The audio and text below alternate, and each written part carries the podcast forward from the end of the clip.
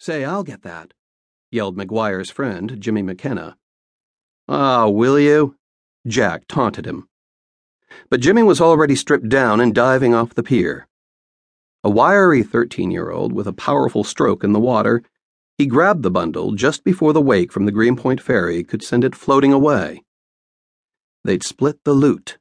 It might be a wad of clothes, or some cargo toppled off a freighter. There was no telling what you'd find in the East River. Jimmy dragged the parcel up onto the rocks with effort.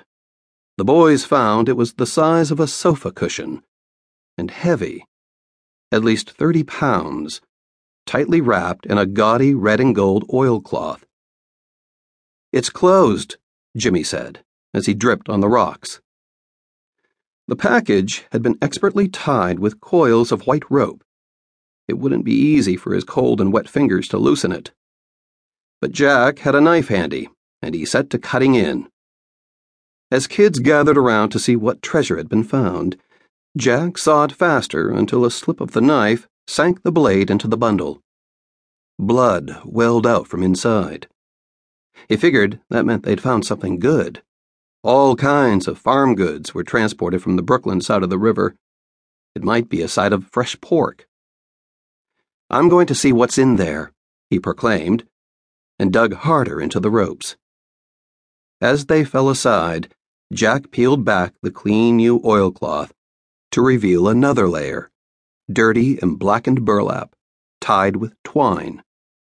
Jack cut that away too, and found yet another layer, this one of dry, coarse brown paper. Annoyed, he yanked it off. And then, for an interminable moment, the gathered boys stopped dead still. On the rocks before them was a human arm. Two arms, in fact. Two arms attached to a muscular chest. And nothing more. The police knew just who to blame. Medical students, they muttered as they examined the sawn off torso. The Riverside boys had dithered for half an hour over the grisly and headless find, deciding what to do, though Jack had hastily tossed his knife into the river, afraid of catching any blame. But there was no real cause for alarm. A patrolman arrived and dragged the parcel up onto the dry pier, followed by two detectives from the Union Market station. In no great hurry, they eventually put in a call to the coroner's office to note that the med students were up to their usual pranks. The city had five schools that were allowed to use cadavers, and parts of them showed up in the unlikeliest places.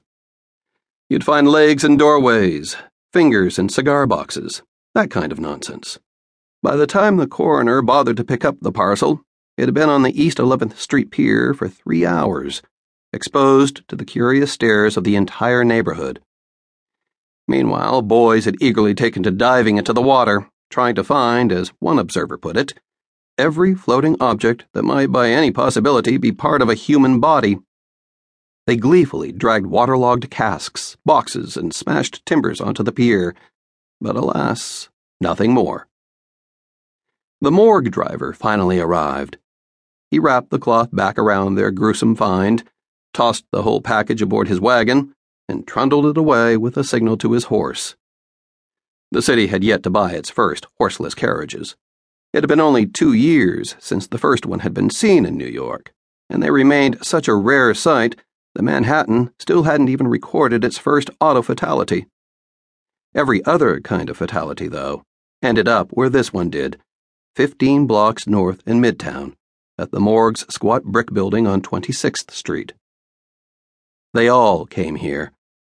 Any skipping child struck by a dairy wagon, any organ grinder down by apoplexy in the middle of Central Park, any wino found expired in a Bowery gutter, any sporting gentleman stabbed in a saloon. The Bellevue morgue was the haunt of the dead and the deadlined.